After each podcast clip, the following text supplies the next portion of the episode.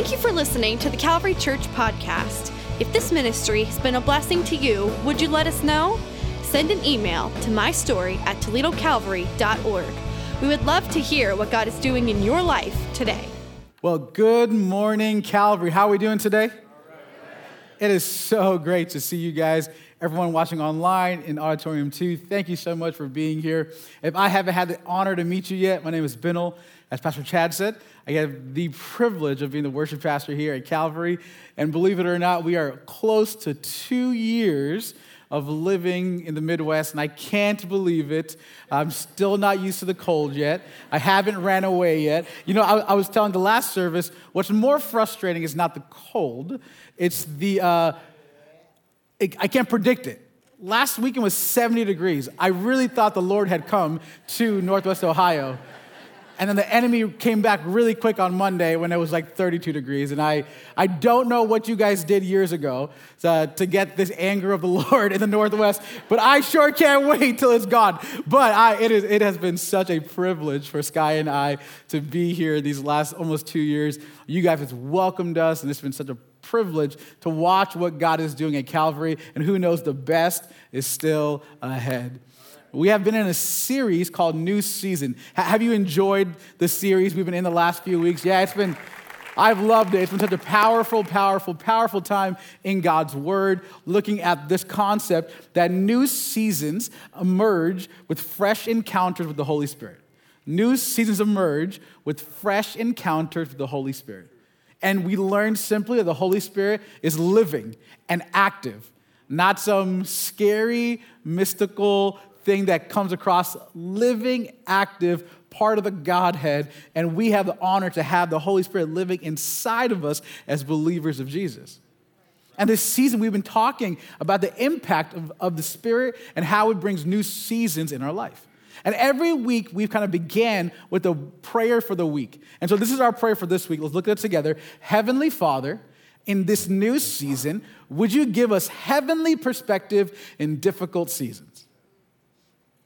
Heavenly Father, in this new season, would you give us heavenly perspective in difficult seasons?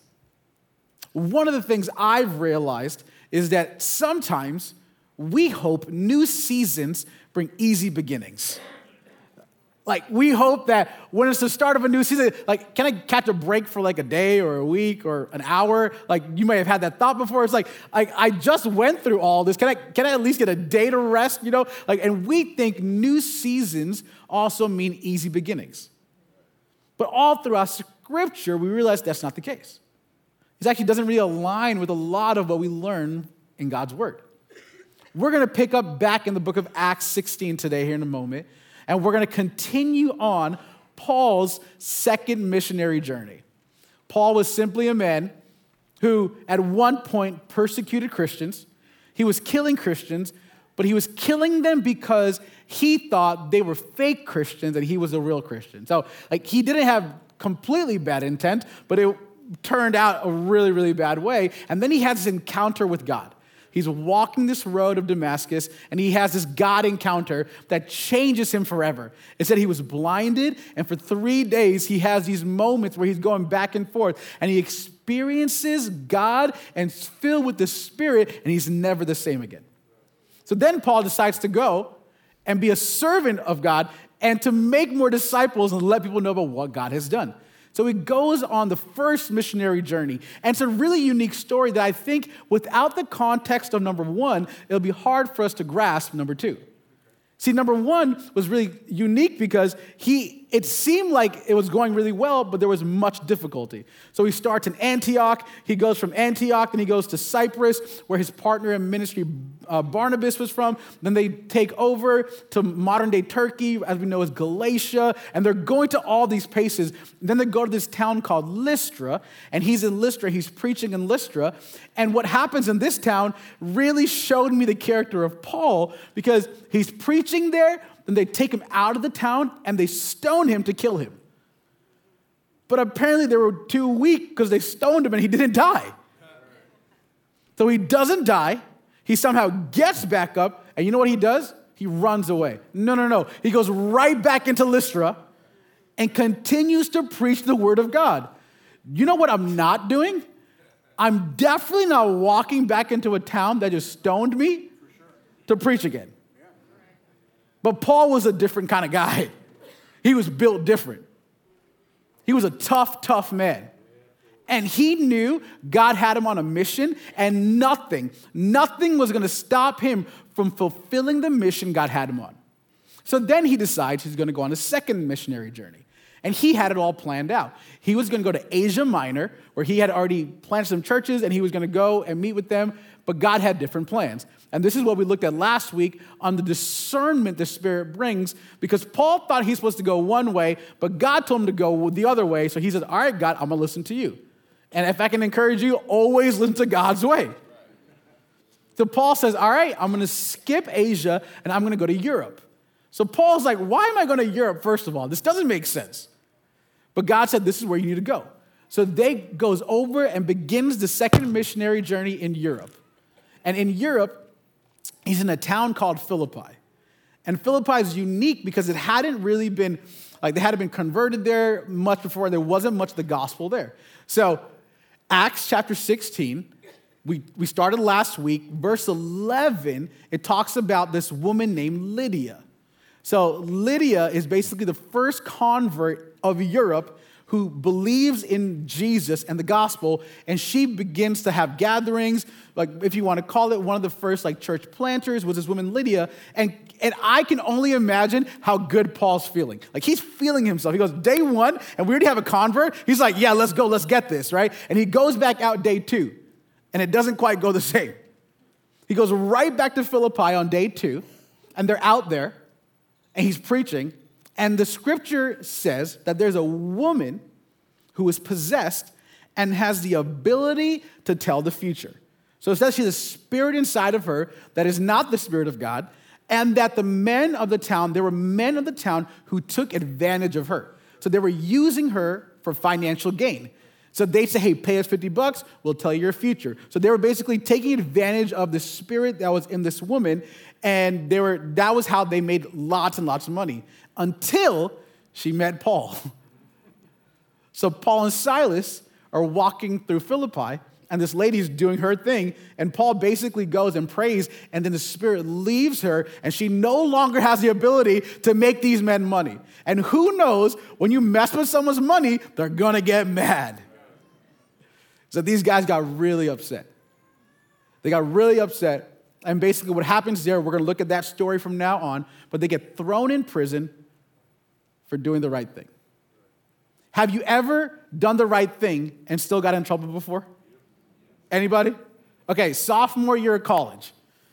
English literature. Maybe my least favorite class I've ever taken in my entire life.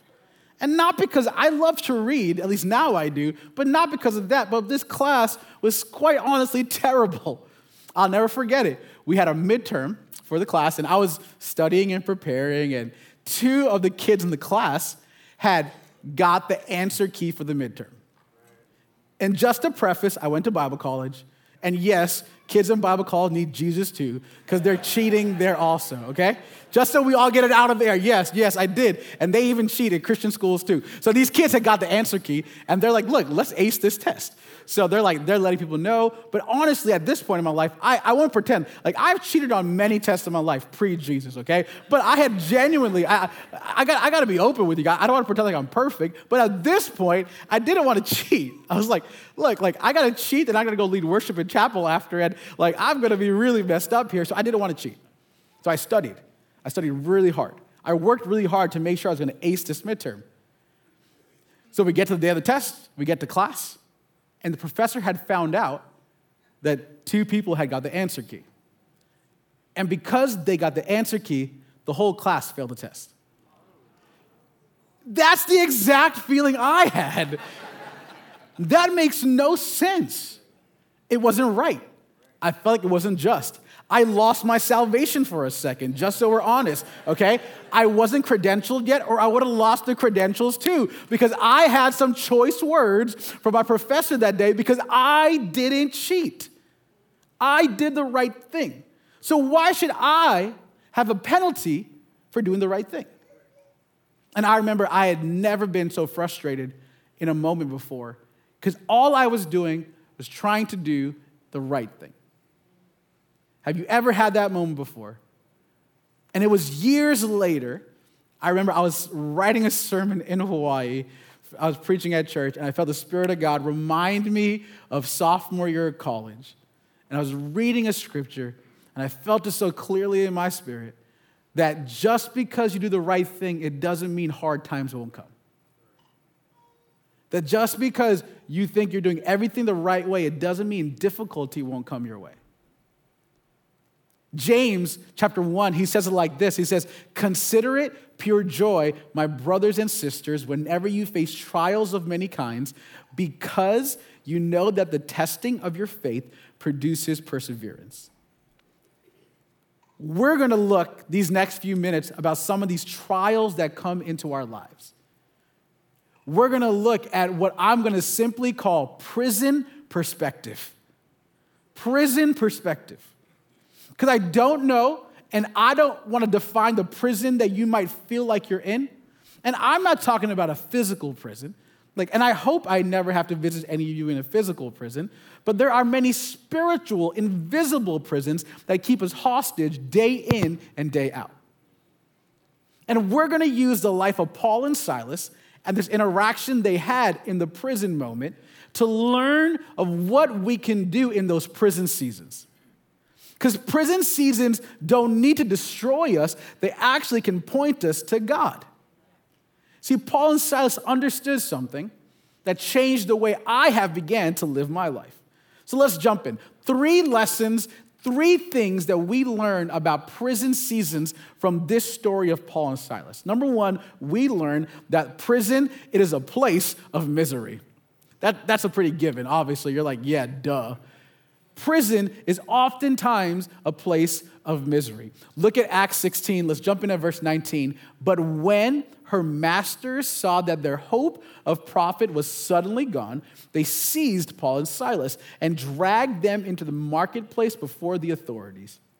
And when they had brought them to the chief magistrates, they said, These men, Jews as they are, are causing our city trouble and they are proclaiming customs that are not lawful for us to accept or practice since we are Romans. That is a lie, just so we're clear. They made this up. That wasn't true.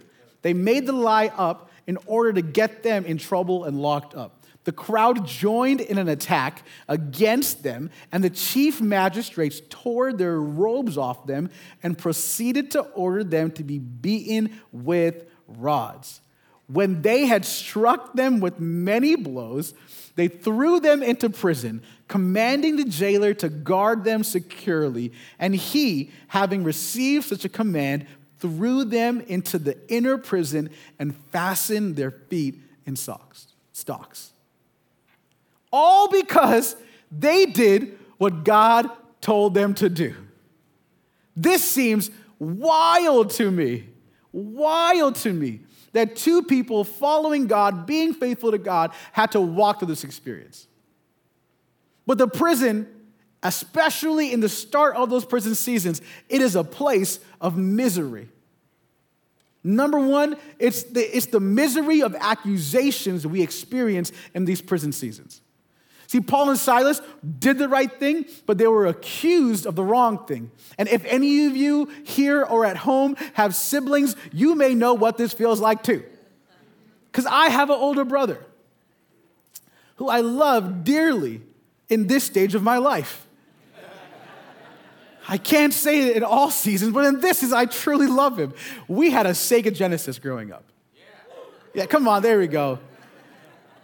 And I loved beating my brother. See, he may think he was better than me, but I'm convinced to this day I was a better gamer than him, at least at a young age. And we would play, and, and I, but there was times where I'd be winning, and because he was frustrated, my parents would come down and he'd say, Guys, Binil hit me, or Binil did this to me. And because he accused me of this, you know what? I get grounded and I get in trouble. And what I next do is my dad walks out and I actually punch him because if I'm gonna get grounded for it, I'm gonna at least do what I got grounded for. No, but I remember thinking to myself, this is crazy. How can you just believe the words of this guy? He's a liar. Come on, like we all know this. But I remember I'd get in trouble because of the accusations my brother would make against me. And I remember thinking to myself, and maybe it's not the accusations of people that are coming your way, but the accusations the enemy will come into your ear. You know, when hard times come, the enemy is going to be in your ear to convince you that God doesn't love you and God is for you and you aren't living in God's purpose. Like, look at how hard life is. You must, you must not really love God because if you really love God, you wouldn't be in difficult seasons. The accusations that will continually be built up over and over and over because the enemy knows if it can get into your ear, it'll be in your mind. And if it's in your mind, he can cripple you from walking in purpose. Because the accusations that come in the prison seasons, in the hard moments, and I understand there's different types of prison seasons. Because some of you in this room and at home, you're walking through loss and you're walking through grief, and you never asked for this. And I'll even say you never deserved it, but you had to go through, you are going actively through some of these moments. And some of us are in prison seasons that are self inflicted. You made choices to make mistakes and do things that have landed us in hard places. But you know what? Those seasons don't have to define what the next one looks like. But in the midst of it, the accusations that are thrown at us from sometimes people, but definitely the enemy, can oftentimes cripple us. But did it just stop there? That miserable prison, it went from accusation and then it went to the misery of arrest. So it wasn't just words thrown at them now, there was action behind it. So it went from people accusing them from the action of them being arrested to happen.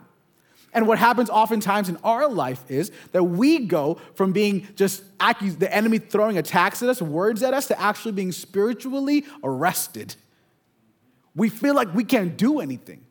We feel like we can't move. We feel like we're in a place where God can't work in us or through us. And we feel like we're tied up and chained up. Like, just so we're clear, the prisons of that day, they weren't places that you want to be.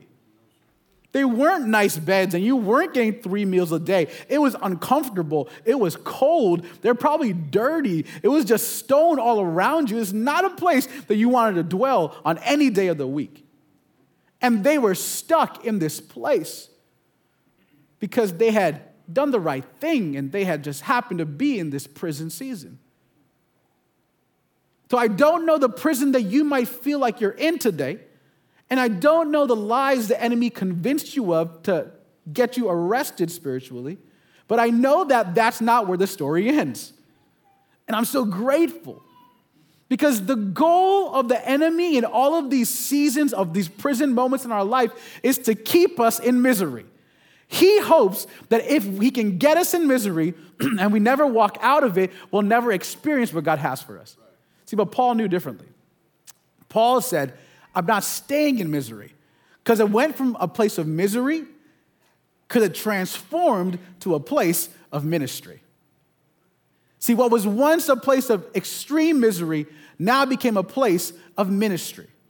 What do I mean? Look, look, look, at Acts 16, verse 25. It says it like this Now about midnight. I love this part. Paul and Silas were praying and singing hymns of praise to God, and the prisoners were listening to them. One more time. Now about midnight, Paul and Silas were praying and singing hymns of praise to God, and the prisoners were listening to them. Can, can, I say something like this and don't get offended? But if you're not praising at daylight, there's no way you're praising at midnight. If you aren't praising during the good seasons, there's no way you're praising in the hard seasons. How is it possible that Paul and Silas, after being beaten, after having attacks against them, after being stripped down, how can their response to that be praise? It's because of what they were rooted in, is what came out of them in a hard season. If you are going to be able to take misery and make it ministry, you have to be rooted in who God has created you to be and what God has done for you. The reason they could lift their voice, who knows that this was not the first time they praised before? There's not a chance this was the first time they praised. Praise was part of their lifestyle. And here's my encouragement if we're ever going to leave the misery seasons of the prison seasons, we're going to have to have a lifestyle that's rooted in who God is. And He calls you to be free and chosen. And He is the same yesterday, today, and forever. And when we can step into a place of ministry, even in the midst of misery, we are able to recognize the grandness of our God. See, it began with a place of personal ministry in this story for them. Before they could go out and preach or do anything, they had to take moments for themselves. So, when's the last time in a prison season that you took moments for yourself to just give praise and prayer to God? When's the last time you had an individual moment between you and God? So, not on a Sunday, but at home by yourself.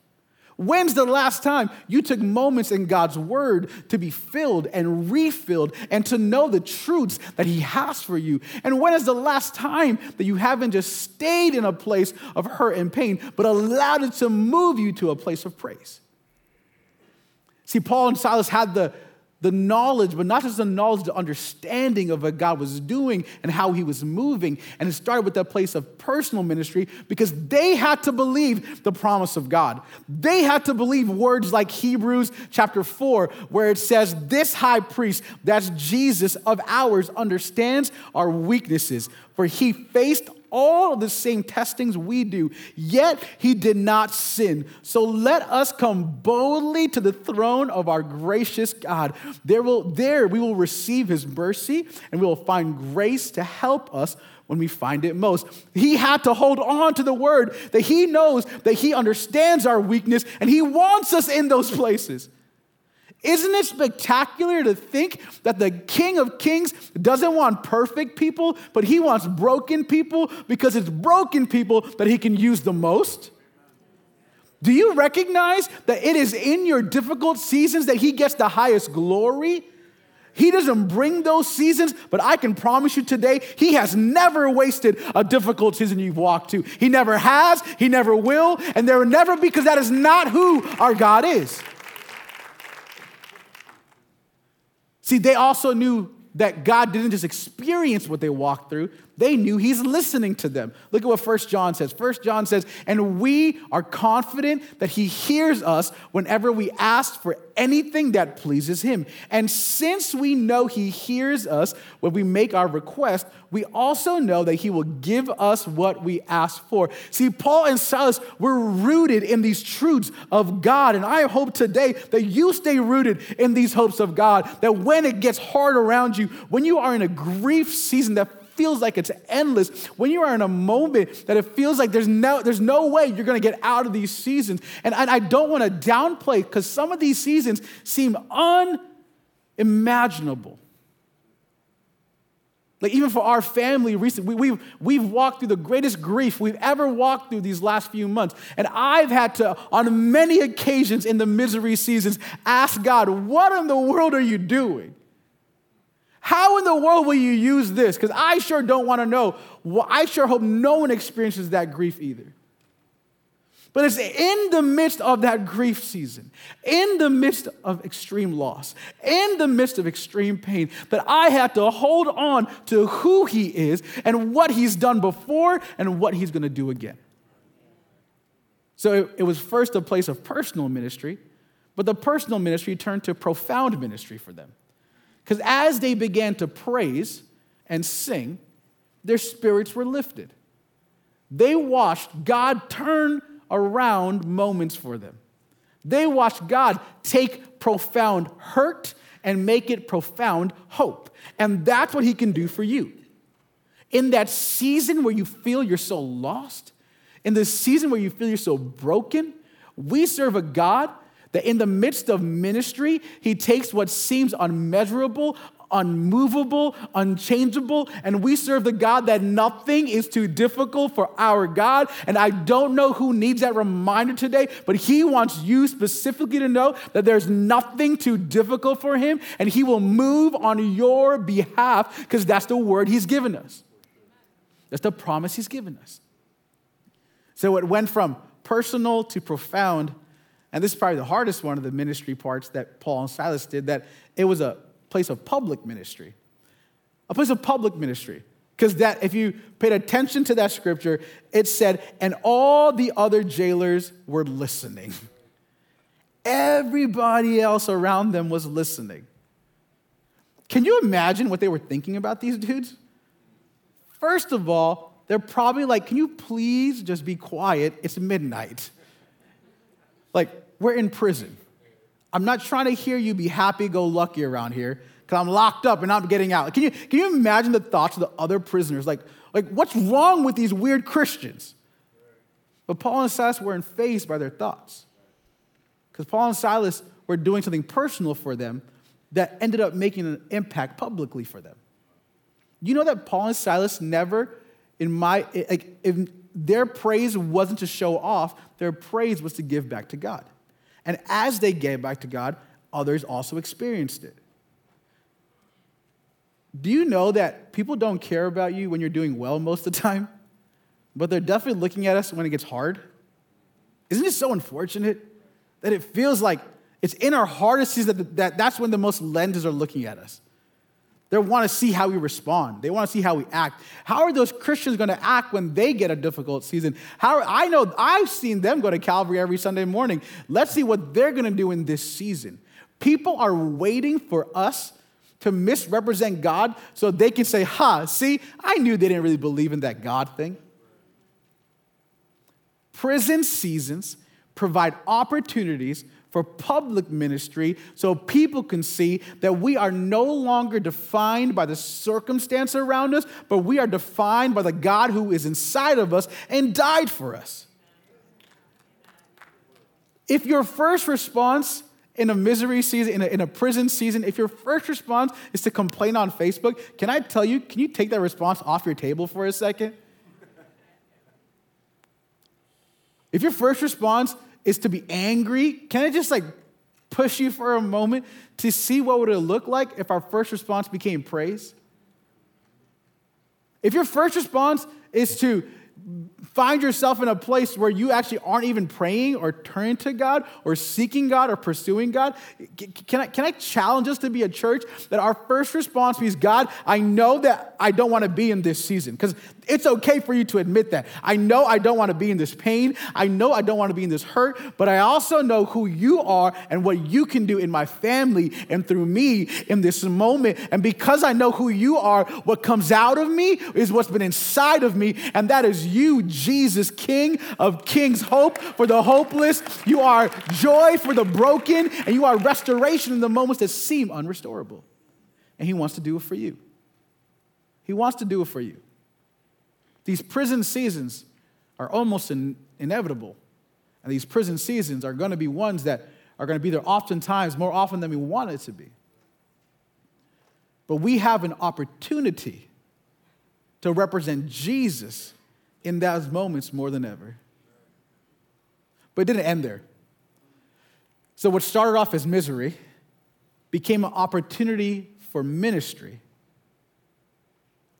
But it was really just opening the door to be a place of majesty. To be a place of majesty. What do I mean? It was a place where God had the ability to show his majesty all around. What is his awe, his wonder, the grandness, the greatness, the majesty. And I know it seems impossible because how could a prison be a place of majesty. But look at what happens. Acts 19, starting at verse 26 here. And suddenly there was a great earthquake, so that the foundations of the prison were shaken. And immediately all the doors were opened, and everyone's chains were unfastened. When the jailers awoke and saw the prison doors opened, he drew his sword and was about to kill himself, thinking that the prisoners had escaped. But Paul called out with a loud voice, saying, Do not harm yourself, for we are all here. And the jailers asked for and the jailer asked for lights and rushed in, and trembling with fear, he fell down before Paul and Silas. And after he brought them out, he said, Sirs, what must I do to be saved? They said, Believe in the Lord Jesus, and you will be saved, you and your household. And they spoke the word of God to him together with all who were in his house. And he took them that very hour of the night and washed their wounds, and immediately he was baptized, he and all his household. Have you watched this transpire over these last few verses for us? What started off as a place that was brokenness, beating, nakedness, and hurt turned to a place of personal moments with God for then God to see, watch what I can do. The power of God. I remember it was a number of years ago. I was living in Hawaii. I was pastoring there, and we had just recently been married, and Sky was at work, and we had an earthquake that was like 5.9 or a 6.1. And listen, if you've never experienced this, it was the scariest thing. I, I, I'll confess with you guys for a second. I may have screamed at a pitch that I can't usually scream at, and I'm so grateful that Sky wasn't there, or she would have definitely judged me as her husband, okay? Listen, I'm just standing in my house and everything starts shaking. Like, I am terrified. Things are falling off of our walls, and I'm like, okay, I'm dying today. I just got married. What is, it was the word. I was so scared because you know what I couldn't do? I couldn't stop the ground from shaking. I had no control. I did not have the ability to be like, please, please stop. No, it didn't care. It was terrifying. And every time I read this after I experience an earthquake, I think to myself, what a wild moment this must have been for these guys. What a crazy moment they must have been feeling at that time because they were in a place where they had no control. But in that moment, they experienced the majesty of God's power. The majesty of God's power was experienced in that moment for them because God came and showed them what He can do even in a prison season. And there's some of you who have forgotten what He can do in those prison seasons because the enemy's convinced you to stay in the misery part. He said, Don't ever get past the misery because God doesn't want you and God doesn't love you. And there's nothing farther from the truth because I know that when I come to a place of ministry, I watch His majesty unfold and I watch the power of God move how only He can move. And we're going to take a few moments here and we're going to sing and we're going to worship and we're going to believe. And even tonight, shameless plug, 6 p.m. If you're free, get here tonight. We've been praying and we've believing that God's going to move in a way tonight that we're going to watch prison walls come down. Even today, in these next few moments after, we believe God's going to break some chains free here. But we, we, are, we are so expectant for what God's going to do tonight. But as Paul and Silas turned their misery to ministry and the majesty unfolds, and, and, and this story is wild for me because they got to experience God's power when their chains were set free. I just want to put ourselves in a moment. You're in prison, you're chained up, earthquake comes, the chains are gone. What are you doing? I'm running out the jail. Because the Lord just came. The Lord, I'm like, the Lord is in this place. Thank you, Jesus. And I'm out that place real quick. I don't care what anyone says. That was what the, the Lord wanted me to be free. But you know what Paul and Silas do? The earthquake happens, the majesty of God's power comes into that place. The grandness, it's crazy. God did a, the, probably the biggest miracle they may have experienced, does it right there. And you know what they do? They stay in prison. What's wrong with these guys? Because that's not what I'm thinking about doing. My first response is God must want me out of this prison. Except for the fact that Paul understood Roman culture because he came from it. And he understood that if a prisoner got free on your watch, it was your life for theirs. And Paul understood that all the ministry and all the majesty of God's power, it wasn't just for them to run out that jail. It was really for them to experience the majesty of God's providence. The majesty of God's providence. What do I mean by this? all of it led to this one moment. All of it led to this one experience where one man, and there was much more that were impacted by this, but in that moment, the power of God that set their chains free, Paul knew this is bigger than just me. Paul knew all of this, the misery I experienced, the personal moments of ministry for me and God, the majesty I am now seeing, it wasn't just for me. And I'm here today to tell you your prison seasons are not just for you.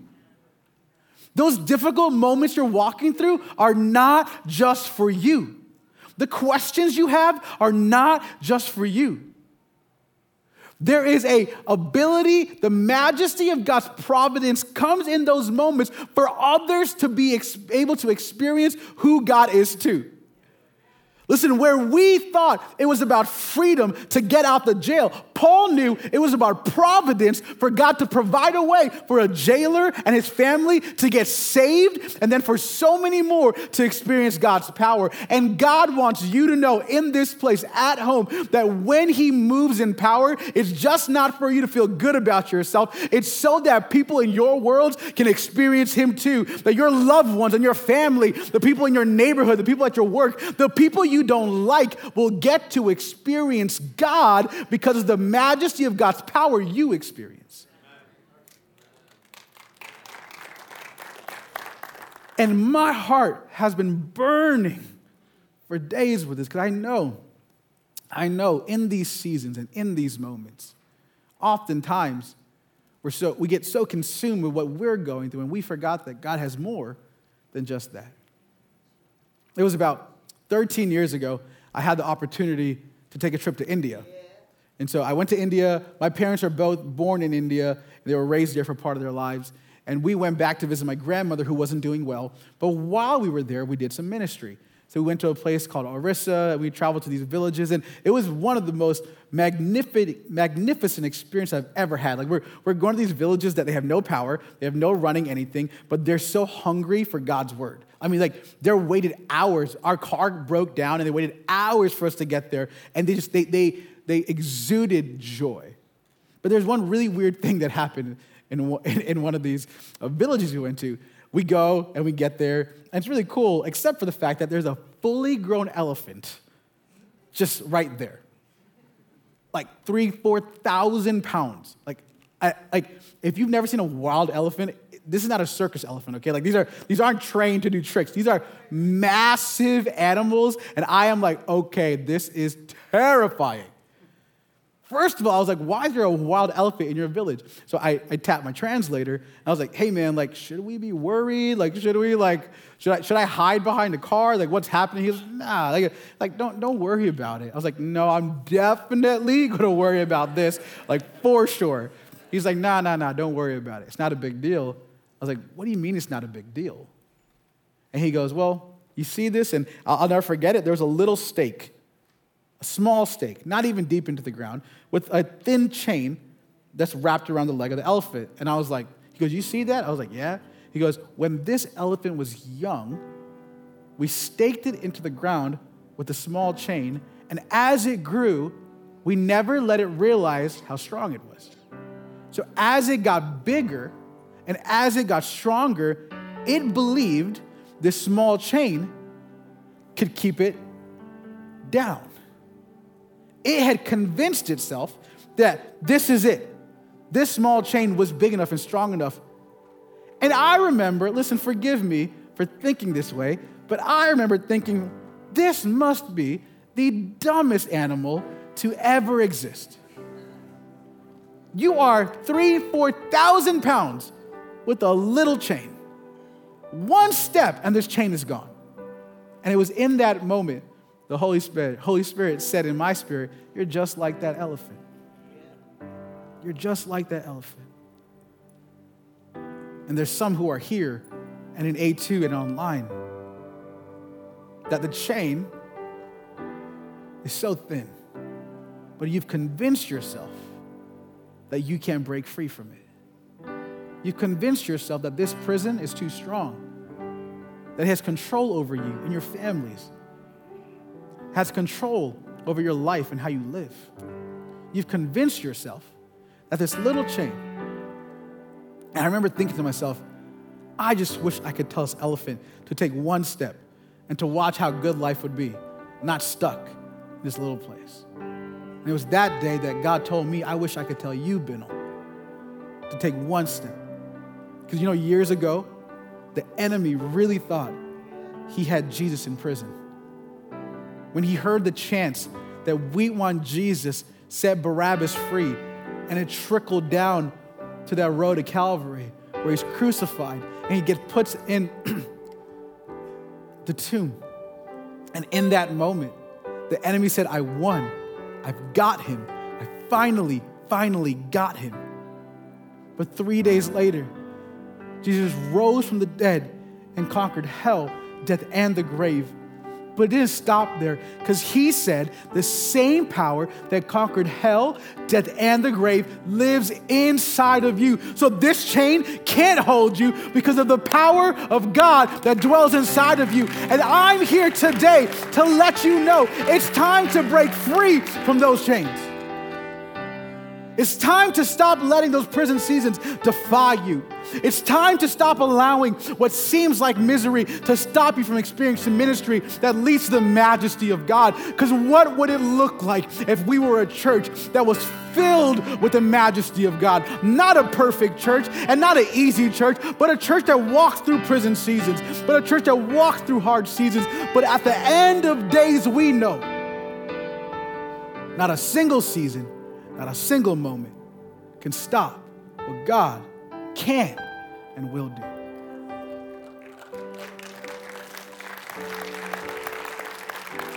And I'm believing that there's some folks today here at home in A2 that God wants you to know that there's more for you.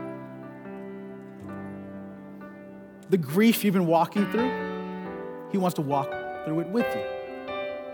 The loss you experienced, he wants to know He can fill that space. The addiction that's been holding on to your life for too long, it doesn't have the control over you. The unforgiveness that's been dwelling inside of you. I don't know what the prison is. And it's not my job to define it, but I sure know what He can do with it. I'm going to pray in a moment. And after we pray, I'd love for a moment of just praise in this room.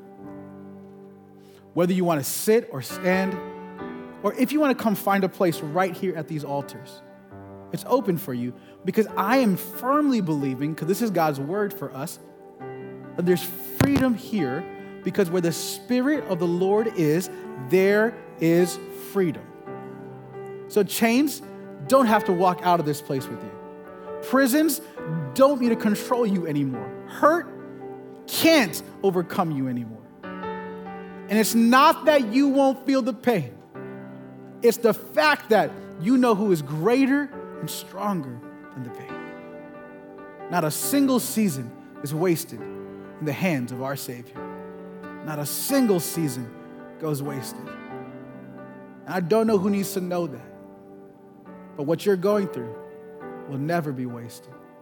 So as I pray, and as we take a few moments to worship together, I believe in this place, at home in A2, freedom is going to fall in this room. Breakthrough will come in this place. Deliverance will come for you because the Spirit of the Lord is here. God, thank you. God, thank you for these moments. God, thank you for your people and your word, for what you've taught us over and over.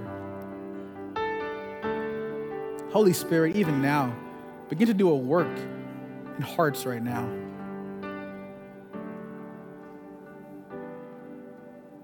Those chains that should never have had the control to do what they do. We pray even now that you begin to break them off, Father. Whether it be grief or hurt or loss or unforgiveness habitual sin. We're, we're, you're, you're breaking cycles, generational, you're, breaking cycles today in this place, at homes.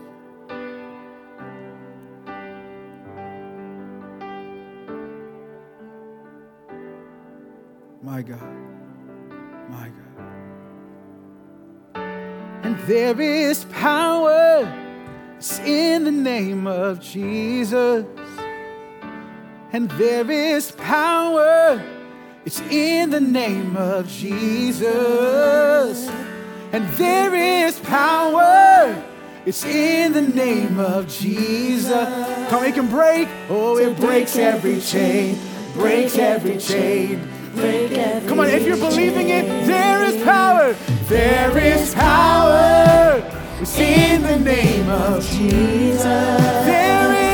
Oh, there is power in the name of Jesus. There is, and there is power. It's in the name of Jesus. Oh, he breaks to break every chain, break every chain, break every chain. There is power, and there is power.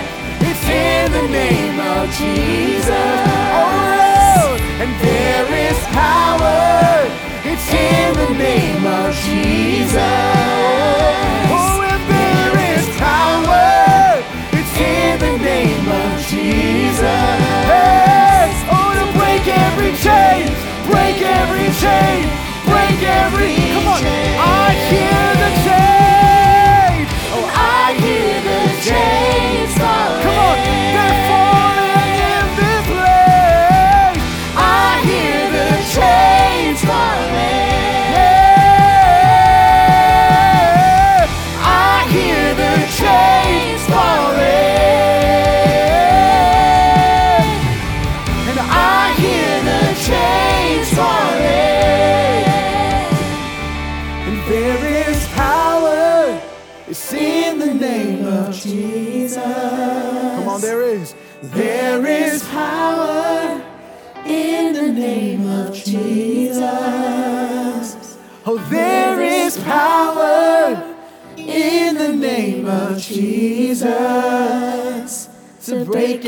Chain, break every chain, break every chain, to break every chain, break every chain, break every chain. With every eye closed, just for a moment, if you're here or in A2 or at home, and you say, Pastor Binil, I'm just so sick of these prisons holding me captive. I'm so sick of feeling overwhelmed and unloved and forgotten. I'm so sick of it. I'm so tired of these chains having control that they should never have. With no one looking, would you slip your hand up just for a moment? Yeah, hands across this room, hands across this place. You can put your hands down. I believe that God wants to move in a way that freedom comes in the ability to take misery, to make it ministry, and let God's majesty unfold. It's not necessary that you get run out the prison, but the prison becomes a platform for God to do what only He can do. But as I pray here in a moment, would you believe with me in your hearts that He's shifting to a prison perspective to know that this is not the end, but just the beginning? Holy Spirit, thank you. Thank you that in these moments, we recognize your goodness. In these moments, we recognize your faithfulness. We recognize your power. Even now, Holy Spirit, I just feel so heavy. But there's some in here who have been in these prisons, chained up for far too long, all because they forgot the power that comes inside of you. God, I'm praying even now that you begin to break the yoke that's been carrying for too long. Won't you lift the weight, Holy Spirit? Won't you do what only you can do? God, thank you that bad seasons don't make you a bad God, but you are faithful in faithless seasons, that you are good on the mountain and in the valley and everywhere in between that you are the God that you say you are, the Alpha, the Omega, the beginning, the end, the Jireh. God, you are the Messiah, you are the provider, you are the You are the Nissi, you are the one who comes. You are the one who moves. You are the one who breaks the chain. Just the mention of your name. Holy Spirit, we pray for marriages right now that have been on the rocks and they're ready to quit and throw the towel in. Holy Spirit, won't you mend supernaturally what only you can do? Father, we pray for healing for those who are sick in this place. God, we pray for breaking of addictions, of pornography, of alcoholism. God, we come right now for even pride to be broken. Every chain that's held us to be a slave no longer has a place in your kingdom. God, thank you that your word is true. God, thank you that your word is yes and amen. God, thank you that we can hold on to your promise in every season of life. God, all the glory is yours, all the honor is yours, all the praise is yours. In your name we pray, amen, amen. Come on, give God a praise just for a moment. Church, Thank you so much again for being here today. We know God is doing something so special in your lives. We can't wait to see. If you're free tonight, 6 p.m. right here, we hope you join us. If not, we'll see you next weekend. Love you guys. Have a great week. Take care.